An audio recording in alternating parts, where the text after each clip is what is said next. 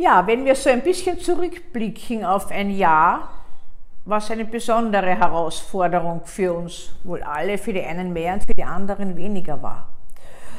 Ich persönlich stelle fest, dass ich vor vielen Jahren nie gedacht hätte, in so eine Situation zu kommen.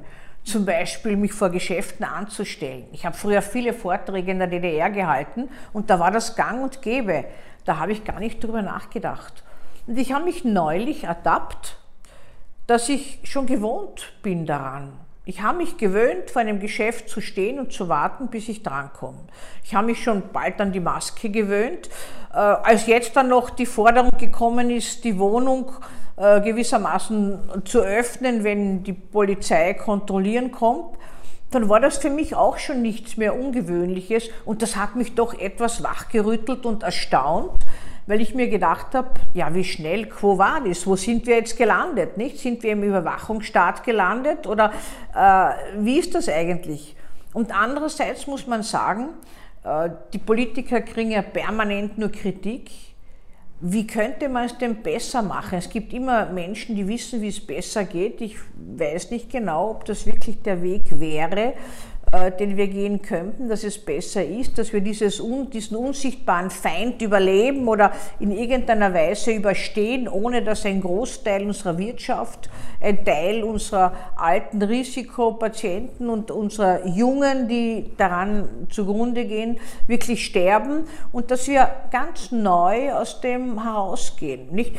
Gehört habe ich auch, dass irgendjemand sagt, nein, es ist die Strafe der Erde für unsere Vergehen. Das erinnert mich auch ein bisschen, das haben die Menschen in früheren Zeiten geglaubt, dass die Götter sie strafen und dass man gewissermaßen dafür dann das präsentiert bekommt, was man selbst verbrochen hat. Mag alles stimmen. Tatsache ist, dass in diesem Jahr unsere Frustrationstoleranz aufs Extremste herausgefordert wurde, dass wir erstaunlich, der Großteil erstaunlich brav ich möchte dieses Wort nicht negativ strapazieren, uns an Grenzen gehalten haben, dass jetzt, meine persönliche Einschätzung, eine gewisse Müdigkeit eingetreten ist und dass die Menschen eigentlich sich nicht mehr so streng halten wollen und können, wohl auch, weil ständig neue Mitteilungen und ständig neue Forderungen und ständig neue Vorschriften kommen.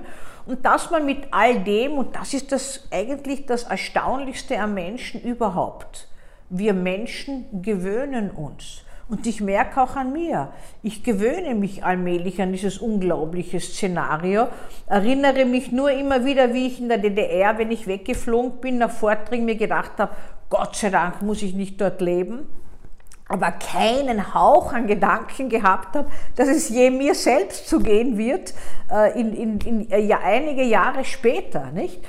Und diese Fähigkeit, sich anzupassen, muss natürlich immer wieder hinterfragt werden. Man muss sagen, für, wofür passt man sich an und was muss man in Kauf nehmen. Man muss in Kauf nehmen, dass man selbst beschnitten wird, dass wir uns schützen, dass ein großer Zusammenhalt ist und dass man doch nicht total fremdbestimmt ist. Ja? Also das ist so ein heikler Grenzgang, äh, ohne jetzt zu den Verschwörungstheoretikern oder zu den Weltuntergangsstimmlern zu gehören, äh, die, die immer schon das Negativste eh wissen oder irgendwelche Prophezeiungen irgend von jemandem herauszahlen, der schon gesagt hat, die Welt wird untergehen, dann und dann. Also vielleicht hätte sie, wäre sie untergegangen 2020, aber sie ist nicht untergegangen. Und das wird weiter einfach gehen. Auch diese Krise wird vorbeigehen, wird einiges in uns geändert haben. Und wir werden auch von unserem distanzierten Kontaktverhalten, ich bin draufgekommen, ich gehe schon auch ohne Maske in Distanz und äh, fühle fühl, fühl auch schon gar nicht mehr irgendwie Erstaunliches, weil es ist einfach schon gewöhnt. Äh, wir haben mich schon gewöhnt daran. Und das ist doch etwas, was den Menschen auszeichnet, im Positiven wie im Negativen, dass er sich habituiert an Umstände und an Situationen und dabei trotzdem wach bleiben muss. Wir müssen wach bleiben. Ich denke auch in diesem Jahr an all die, die ihre Existenz verloren haben, die die Existenz neu aufbauen müssen, die äh, einfach äh, arbeitslos geworden sind, die im Homeoffice, das hört sich alles toll und, und nahezu witzig an. Es ist eine wahnsinnige Herausforderung. Und wenn ich zu den Verschwörungstheoretikern neigen würde, würde ich sagen, es muss irgendein Psychiater sich Sorgen um uns Psychiater, um seine Kollegen gemacht haben und der hat uns Corona geschickt weil wir wissen schon gar nicht mehr, wo wir anfangen und aufhören sollen zu arbeiten. Diese Verunsicherung hat natürlich eine Destabilisierung in den Menschen hervorgerufen.